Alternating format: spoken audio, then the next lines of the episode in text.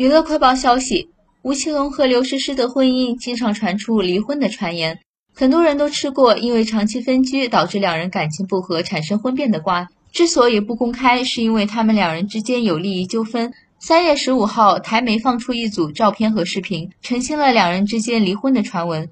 画面中，刘诗诗、吴奇隆带着四岁的儿子合体庆生，力辟婚变谣言。整场聚会中，刘诗诗一直待在室内吃饭。